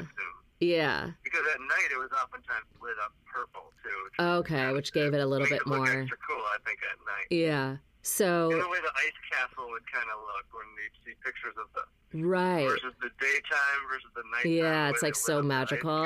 Yeah. Yeah. So then we go in and it's like this whole different world inside, you know, and we go through the tour and it's it's amazing and it's informative. And the reason why I asked you if that guy was like that you were talking about earlier, um, the diehard Prince fan, if he were, was a tour guide, because our tour guide, I think out of all the guides, couldn't have been more of a diehard Prince fan, right? And he was at every show. He went to every show that he would do those that you that you and Andy and Brian went to in the in the little nightclub room at Paisley Park and he there was even at one point he's like look look that's me on the video. And he's like up on the stage and he was like a lot younger and his hair was long and all this stuff. So it was actually really cool to have your tour guide be like someone who spent a lot of time at Paisley Park who attended every show who was like has so much knowledge and so much passion so he was Yeah. a great he was a great tour guide and then so we go through like we're going through the whole thing you like start at the welcome desk area or whatever and you go through and you go to where like where he would like hang out and eat dinner and you know they're telling a bunch of stories and you go to the different rooms that they've set up with like different of his different costumes that he wore and then you see all his guitars that they like have in cases and then they bring you into the bigger audit like grand auditorium room that I was talking about. Then they took you into the smaller room that you guys were in. And then then we also went to all the studios and went through all the studios. And then now we're in this back hallway right? Yeah. and we're standing in the hallway and we like we come out of one of the um the last studio room that we were in. And i turned and i looked down the hallway and i was like holy shit this is the exact hallway from my dream the one with the gray walls the only difference is the doors in this hallway were wood colored instead of gray. But behind all these doors, which we didn't go into, we just walked down the hallway, were all of Prince's things. And that was the dream that I was like in the gray hallway where are Prince's things Where are Prince's things. And I like just got chills like up and down my body, like holy shit, like I've never been here and I completely like channeled this place and met Prince in dream time in this hallway, you know? And um I was just like blown away. Like my mind was blown. And then three months ago now, uh, he came to me in a dream again. I hadn't seen him in a long time. Obviously, like years now since I've seen him in my dream. So he's been he's been passed away for it's been four years now. And um, Yeah. so three months ago, That was he- like two days ago. yeah. So three months ago, he shows up out of nowhere. And I'm like, I knew in my dream that I was waiting for him. And I was like sitting on this couch, like waiting for him. And then he shows up and he's in all white and he's glowing. And in my dream, and I said it like I meant it, like it, it wasn't I was saying it like facetiously or like whatever. I, I said to him, I said, Oh, I totally know you were going to wear that today. Like his his all white glowing outfit. And he's like yeah and he said something. And then and then he took me to his house so where he lives now. And like we had a day to like plan to like hang out. And then i woke up. And it's just really funny because like for not really having any real contact with him on this earth plane like during his life besides my Hollywood walk by and the one concert, you know, and then you guys introducing all of his music to me. Uh, excuse me, all of his music to me, like his like deeper, like awesome non, you know, real like radio play stuff. Like he's definitely been um coming to me a lot since he's crossed over, which I just find really interesting. Did you read the beautiful ones? Not yet. Yeah, I haven't read it yet either. I got it from my brother though for a Christmas present, and he read it. I think pretty much in one night. Oh wow. he got through it pretty quickly. Yeah, I yeah, he, I'm that's, s- I, I'm s- check that one out. sad for him that he didn't get to be more involved in this passion project of his because it was definitely writing this book was a passion project of his and like I commend the guy for finishing it and keep keeping the story going after Prince passed away. Um yeah, but it's really I, I it's it it's too bad that and maybe I mean it's beautiful in the sense like he had such a mystique and to keep the real mystique going, you know, it's like kind of like like a play on all of it, you know, like he didn't really fully get to tell his side of the story. I'm sure there's so much we'll never know, you know, but that Yeah. this guy in whatever he wrote, which I'm excited to read it when I do sit down and when I get it and do sit down and read it, but that this guy finished the project, I think is really cool. yeah. So It makes me think, like, it brought up, as you were saying that, it made me think of the Rainbow Children album, which was out, I think, in maybe 2003-ish mhm. or so. But it was like that, if you were to listen to that one from beginning all the way through to the end, and the first time you do, you might be like, oh, man, I don't know, like, I don't know how you react to the first time you listen to it. Mhm. But then the next time you listen through it again, and they'll, you might still not like it yet. Then like the third time you start listening to it, you're like, wait, there's a there's like a whole thing going on here. And then you Ah. start, it starts to go reveal itself, and you're like, wait, this is like a sort of, it almost feels like a sort of puzzle, or like a puzzle game that's undefined, but you're still there's something to like be put together here, and you hear these like this this voice. It's like this slowed down voice, but if you listen to what they're saying on there, I, I think it's worth a listen. And I'm gonna have when to go- me about favorite albums. That's an, another one that really stands out, and I think all the theme between my favorite albums of his are either they have from beginning to end they play as like a full experience, Mhm. or it's like a live album that has just really great, you know, mix to it and great performance of those versions of the songs. Right. The Rainbow Children, I think, is one that most people have been sleeping on, but it's it's got really good band on that one. And, uh, yeah, I'm gonna have to go down the rabbit hole with that one. puzzle. Yeah, for sure. Definitely worth.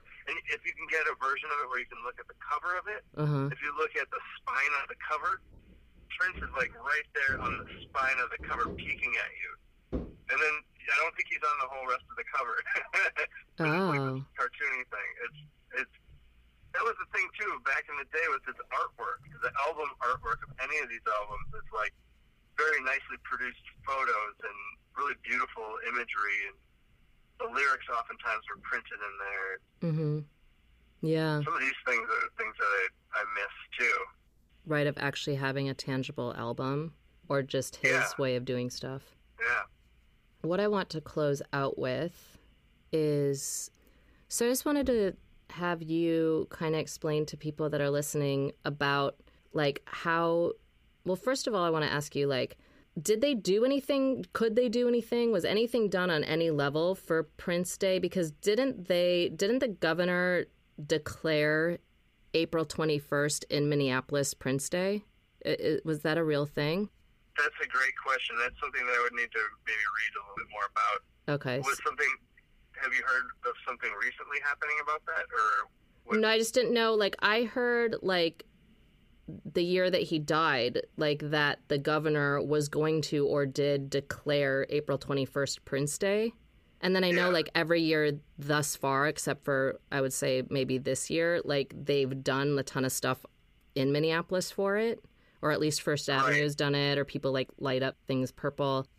And then the What current. they did this year is something unique among the radio stations here, and all of them at a certain time, and I don't remember what the date was, but I think it might have been on that day, or maybe it was before that.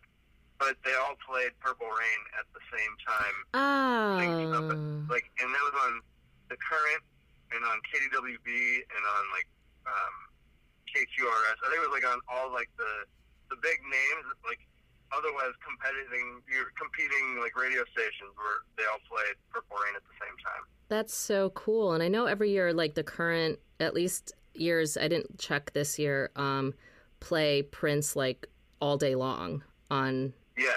the 21st of April. Um, Yeah.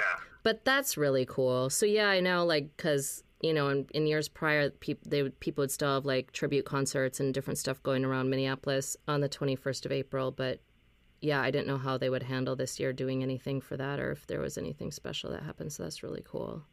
I think another tip too to think about is like if you go back in time, like everyone knows Purple Rain, go back to the first album of Prince's that he put out, and then listen to that all the way through, and listen to each one as it goes on from there. He's the, youngest, as far as I know, he, he at the time at least, he was the youngest person that a record company gave like the full creative control to be able to produce the album. to Wow. him.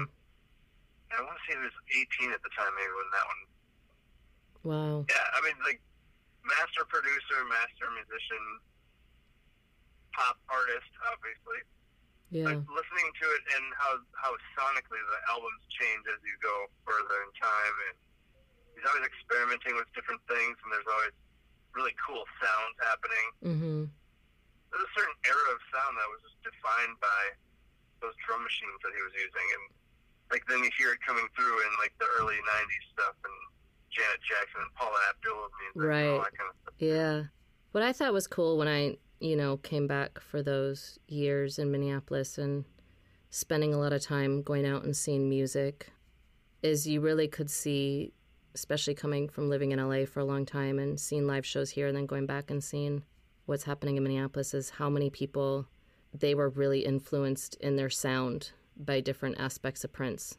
And I, I thought that was cool. Like you could see it really infused in I don't know about now because I haven't lived in Minneapolis for um, coming up eight years, but back when I was there, Everyone's trying to bite Prince a little bit. yeah, it's like you could you could feel his influence. Says that they're not trying to like do a little something that was inspired by Prince. They're lying. Yeah, I don't care who it is. I could feel it Like in all of us. everybody. Yeah, And you should be. I think if you're gonna if you're gonna bite a little something, bite it from the best. That's that's how you're supposed to do it. no And shit. Prince did the same thing for Miles Davis. I mean, like hmm and James Brown, and he he had that little pep in his step because he watched those guys do their Mhm. thing. Well, we watched Prince do his thing, and it made us Mhm. go, oh, I'm kind of cool too. Yeah, Whatever.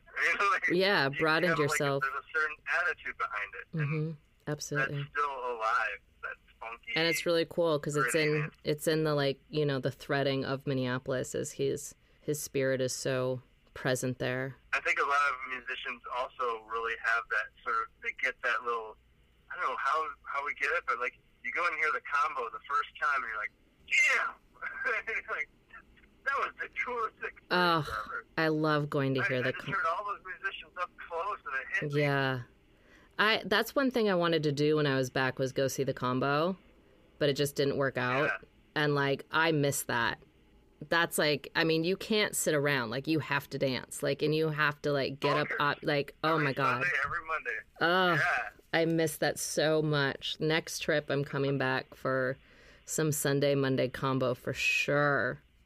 For sure. Yeah. it's, it's always like whatever the lineup is, it's, it's going to be some great musicians. Yeah.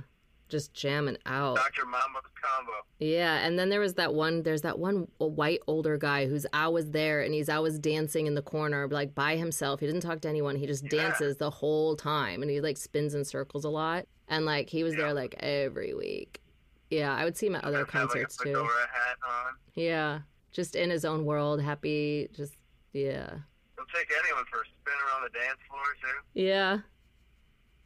All right, Rick Ausland. Well, I think we should wrap it up because it is like so hot here today, and I don't have the air conditioning on in the back room here. So for Yeah. noise purposes, and I'm like, I'm now melting, and I need Oh, to. wham wham! It's nice and it's nice and warm. I know. wham, wham. I know it's like the first night day, and I'm like, "Meh." no, but I also Oh, need to. Uh, nice here too. It's like it's in the mid fifties, I think, or something. I don't know what it is, but oh, really? there's a guy. I'm looking at a, a bald guy across the street right now, and he's got his running shorts on, and he's got a short sleeve shirt. So Very something's Minnes- happening. very Minnesotan of him, mid fifties, and like they're in like summer gear. It's like actually it's like eighty something here today, or Wow. ninety. Yeah, it went from like being freezing cold and raining, literally, to just like now we're gonna go to like insane temperatures. I have a quick question. What is Yeah. what is Mayley the Golden Princess's favorite Prince song? That is a good question. You know, I didn't ask her. I really didn't. I think she would find her. that rude. I know. She's been sleeping this whole time. I'm surprised she hasn't even like came in the back room here and seen what I've been up to. Like she's just like passed out in the front room air conditioning. I wonder what. I wonder what Mayley the Golden Princess's We'll post it later. I, I look forward to seeing your post of what Mayley's favorite Prince song is. I'll post it with the post of this episode. So like Oh, that sounds that sounds great. yeah, I'll give her some days to, you know, really think about it, you know. So oh, I think I'm gonna have to go back home and I'm gonna bake some either some bars or some cookies tonight. Oh yeah, you want to do? You know, I I think some bars are good. Um, Oh, you know, yeah. some tater tot hot dish. If you could uh send that some of that right over, that would be. You know, that would be. I, I would I would love some tater tot hot dish. You know, um, Mm, that'd be good. Unfortunately, though, it's not organic and I'm vegan and I'm gluten free, so I just don't know Oh, if I can oh, yeah. have that. Now, now you're a vegan, but does that mean you you still eat chicken though, right? Oh, yeah. Oh, yeah. Yeah, for sure. I love when people think that chicken is still a vegetable. They have no idea what the fuck anything is sometimes. I'll be like, I'll be like at work, I'll be like, and the soup's, in the soup today, it's vegan, it's always vegan, whatever. And they're like, right after, like, so does that have any cream in it? And I'll just look at them like a fucking asshole and I'll be like, no, it's vegan. I won't even like answer the question. I'll just like, I'll just reiterate that it's vegan and let them figure that out on their own of what that actually means because I just don't have time for it. sit with you. Yeah. All right, Rick Ausland. It has been All a right. pleasure. And everyone listening to our fun Prince episode, thank you for listening. Yeah, And- for tuning in, everybody. Yeah, we will talk with all of you later. Do you have any sponsors to thank or any? Uh, No, not right now. I haven't done that yet. I have them like waiting to sponsor me. I just haven't recorded it because I've been waiting to do it back in the booth to so to get a good recording. I haven't wanted. I haven't been wanting to do it in my homemade booth, you know. But at this well, point, there's some people out there listening right now, and and get in contact with Sara Lahti because she has a podcast. She's got multiple episodes happening. If this is your first time listening to it, go check out Creatrix Culture. And you can also make donations on your page, right? Over on Anchor. sure. I don't know. But yeah, I believe your podcast can also accept Ooh. donations. Oh, great. Oh, I didn't even know. Hey guys, donate to me Yeah. in my podcasting cause. Oh, they can also leave you messages. Have you done that yet? That's fun. You left me a You can- message. You can, go leave a voice message. You yeah. you're I on had to show you. I know you're on the um you left me one and I think it's like my second episode. It starts out with you. I'm going to put that again on the front of this episode for fun. Yeah, I heard that one. Yeah, we'll do it that one. again. We'll just put that we'll just recycle that one cuz it's my only message so far. Well, so just make sure the listeners, if if you go on to Apple Podcasts or Anchor or on what is it, Spotify, any Spotify. of those kind of things, and follow Creatrix Culture. And while you're there, check out Have Shoes Will Travel. Yes, ab- absolutely check out Have Tap Shoes Will Travel. I mean, whatever. Um, I'm talking with people about dance and performing and stuff. So But you do other things too, right? uh, we should do an episode, you and me, for that one too at some point. We could talk about your life with tap dancing. and Yes. some of the weird memories you have. I mean, have you were at On the Rocks the night we were there performing back in the day. I know and I took a bunch of pictures for you. and Um, now, one of those people that's in the photos is Sarah Reich, who's like a world-renowned tap dancer who's like a very sought-after performer. And wow. she was like 16 in the photo, and her, her family brought her down to this show that we were at. It was above the Roxy, at On the Rocks. It's like the equivalent of if you took First Ave and Seventh Street. We were basically at Seventh Street entry, but Yeah. at the Roxy. Yeah. That was a fun night. yeah, that was cool. There was a guy named Stick who was the the booker, Uh-huh. and I, feel like we had like a pretty big band as you see in that picture. I think we made a hundred dollars that night, split between everybody. yeah, you guys had you had a lot of people. It was, it was like you, Donnie, Jeremy, Andy, yeah. uh, Banjo. had sound too. It's like we should be we should be thankful that we were making anything that night. Like, oh. You all walked out with like five bucks. Yeah, right. Wow. You're such a good promoter, Rick. Like, look at you. You're like, go follow. I like. You're so good at that. Rick has been helping me. Rick is my is my been my podcast advisor. He's the one that really helped me set this up in the beginning. So we actually, Well, I just knew what it was like to sit there and think about it for a long time. well, I and thought about it for a long time, and I just didn't do it. uh huh. And then I listen to podcasts all the time, and I few of them also say like they thought about it for a long time and they didn't do it, and they finally did, and they were like 500 episodes deep now. And I put up like I think 32 of them so far. So I'm I wanted to do it every week, and I know that some people have said that it's, it's important to have a consistent day that you've always put them out on, Yeah. and I want to get to that point where I can consistently keep popping them out. Right. I just do it when I'm inspired. I think that's fine too. I don't think there's any problem with that. And as you move forward, you, you probably have found that they're kind of fun to do. They're so think fun to do. Even when I just sit here at 10 o'clock at night in my little closety Yeah. area by myself, and I'm like, "Meh," you know. Well, what's It's funny, harder for me just to do it by myself. I can if I have a specific maybe I'll write a few things up and I'll talk about. Yeah. But when I talk with other people, I try not to write too much of it down and just keep it Flow. More of a flow. To be honest, I don't write when I do it by myself. I don't write anything down unless I'm reading something specific for the That's show. awesome. I just Yeah. free flow, and whatever comes out comes out. Like I have my topic, you know, and then I just kind of, and then it, you know, it kind of just takes a form of its own. Um, but You've what I plenty to say. I do. It doesn't stop.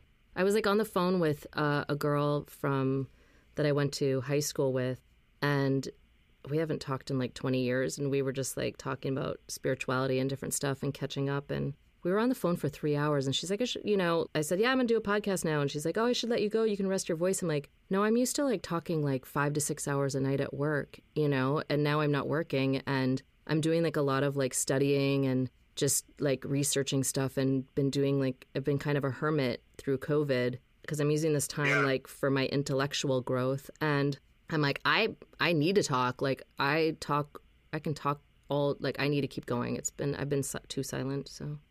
But what I was to say which is really funny is back in to wrap this back up to the beginning is our days at Bad Waitress back in like uh, the late uh like 09 08 09 oh, like 2010 i was to say 010 um, i guess that would be right 08 09 010 um, when you and i would be at bad waitress i just remember and i i don't remember why we were doing this but we would like we would make fun of podcasts but not. But i would have like a little saying. I would be like something i think it like went something like oh did you listen to my podcast? Like something funny like that. And then like i would always do that like oh podcast. And i would like do like i just remember doing that weird voice and it was only with you. And we would like talk about these podcasts. And i always knew i was going to do one but for some reason i had to make fun of it though as well and then we had a lot of it definitely caught on after that. But like, I, I would start off by listening to like This American Life and like hmm Dan Savage, like Savage Love podcast, or like things like or yeah, story ones. There was what was the guy's name? Prairie Home Companion guy. He Right. that news from Lake Wobegon. garrison wasn't that his Yeah. name yeah so like we would like kind of make fun of it but not but it's just so funny that like all of our talk about it and semi making fun of it then like cut to you know 10 years later we both have podcasts and you're like my Yeah. advisor into setting it up properly and everything so i just think that's really When, funny when I was a little kid, I would set up the. I had this little Radio Shack mixer, and I would set it up downstairs in the basement. And I had a really crappy little microphone that the sound guy from my dad's band gave to me. It was like a mic he wasn't going to use anymore. And I would do interviews with my dad and with Andy, and they were just like recorded onto these cassettes. And there was a show on WCCO radio called Cannon Mess. hmm A dude named Steve Cannon hmm was like a radio guy, and it was like a variety show. We'd listen to it on the way out to Valley Fair 'cause my dad's band would play out there every summer. uh-huh Every yeah, every summer they'd be out there Monday through Thursday. So we'd go out to this amusement park, watch dad's band play, and then in between go on rides and stuff too. But we would listen to this this guy, and so I, I started this. I called it the Ausland Mess, and I would interview my dad and like friends and stuff in the basement. It was never like broadcast anywhere, but it was Yeah. basically making podcasts with cassette before And I'd podcasts play like MC Hammer tapes and stuff, and like cut those in, and then come back to an interview. I just remember doing stuff like this even as a kid, yeah and I've always had an interest in recording. I would do stuff like that with with video. I would make like with my parents' camera. I'd like do like TV shows. We would make commercials. Um, Yeah. I was constantly making TV shows. Like? I don't know. I'd have to like if my dad when my parents moved from Minneapolis to Phoenix, he just chucked a lot of shit in the garbage and didn't even ask us if we wanted anything. So like Wow. I don't know if He was stuff over it. still exists. he was so over it. He was so over it. So over it. I mean, hopefully tapes and photo albums were saved because those are like the things that are. I know photo albums were, but he even had like a projector with like a slide projector with a screen and uh-huh. everything and a bunch of slides. And I think he just chucked the whole thing, even the slides. wow. And like that was of like when him and my mom lived in Hawaii, like before my brother and I were born, you know? Yeah. But didn't even ask us. Like there's so much shit that he threw away that he didn't even ask us if we wanted it. He just was like, fuck it. And just like chucked it. he chucked it in the Yeah. fuck it bucket. Yeah. I wonder if it was like such a wait for so long that like instead of taking the time to disseminate it all, it could just be clear of it all. And Yeah. Totally. maybe it was heavy to carry that around. Well, and just moving, Somewhat. yeah. There's so much. I mean, they lived in that house in Maple Grove for like 20 plus years. So he just like didn't Right. want to have to move it down to Arizona, didn't want to have to deal with it, and just didn't really care. And I was moving We around a lot. once where we had a big dumpster out in front of our house in St. Louis Park and cleared out a lot of stuff. Yeah. I, I just made sure to keep the tapes, Right? You got to keep the tapes and the all photo the albums. videotapes and the pictures, as much of that stuff. Do you still have those? You can't go and buy a new one. No. Do you still have those cassette tapes with your shows? I do think I, I have one more bin of stuff that I have to go through because I think there are some dance competition tapes and some some of those old cassette ones. I might have a couple of. Mm-hmm. I might have a an old cassette of my band Davenport playing at the Seventh Street Entry when I was in like I was a junior in high school, Oh wow. and somehow we booked a gig there. Mm-hmm. They let us play as the first band, and then we all had to get out it was 'Cause a you're underage. you Yeah. couldn't stay there. I was Yeah. like 15. Right. That's awesome though that you got to do that.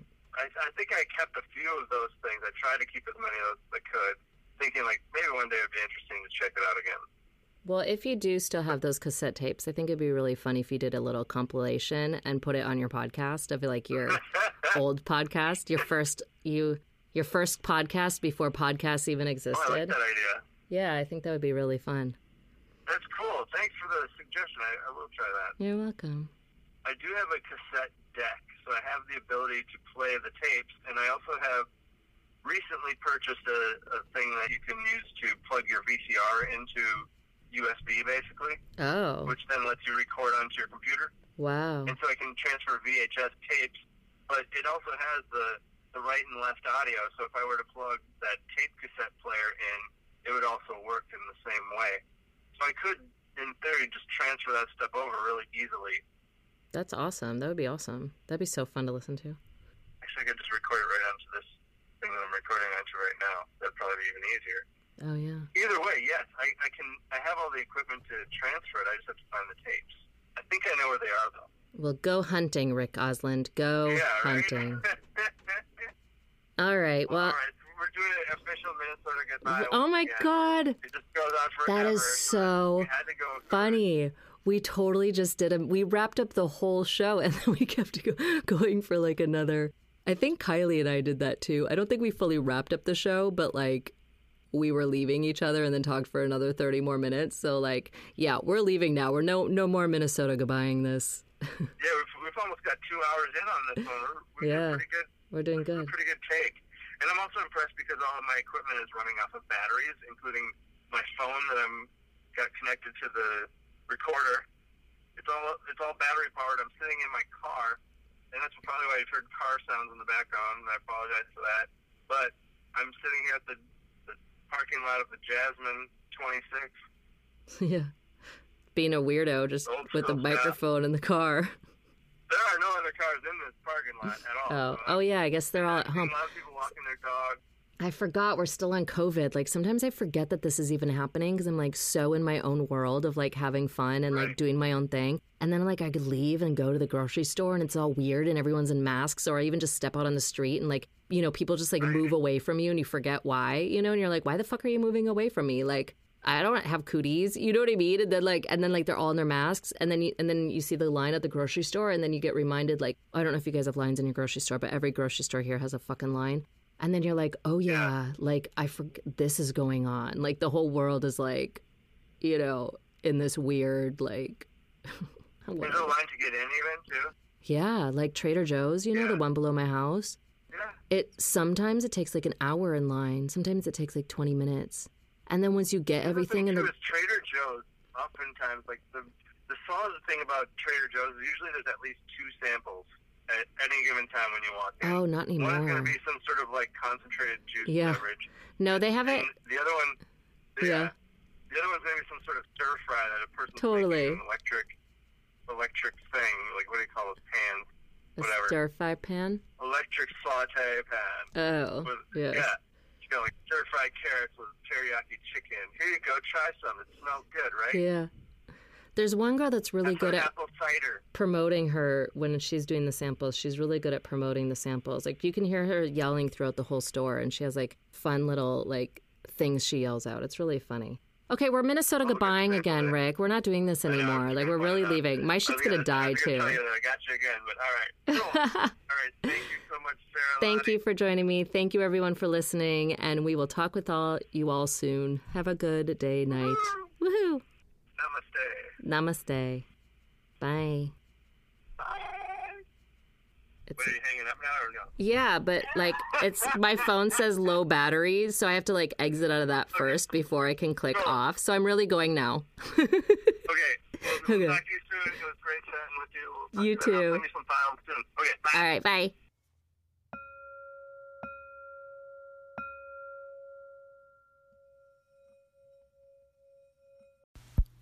Hi, this is Rick Ausland with Have Tap Shoes Will Travel in Minneapolis, Minnesota, and you're listening to Creatrix Culture with Sara Lahti.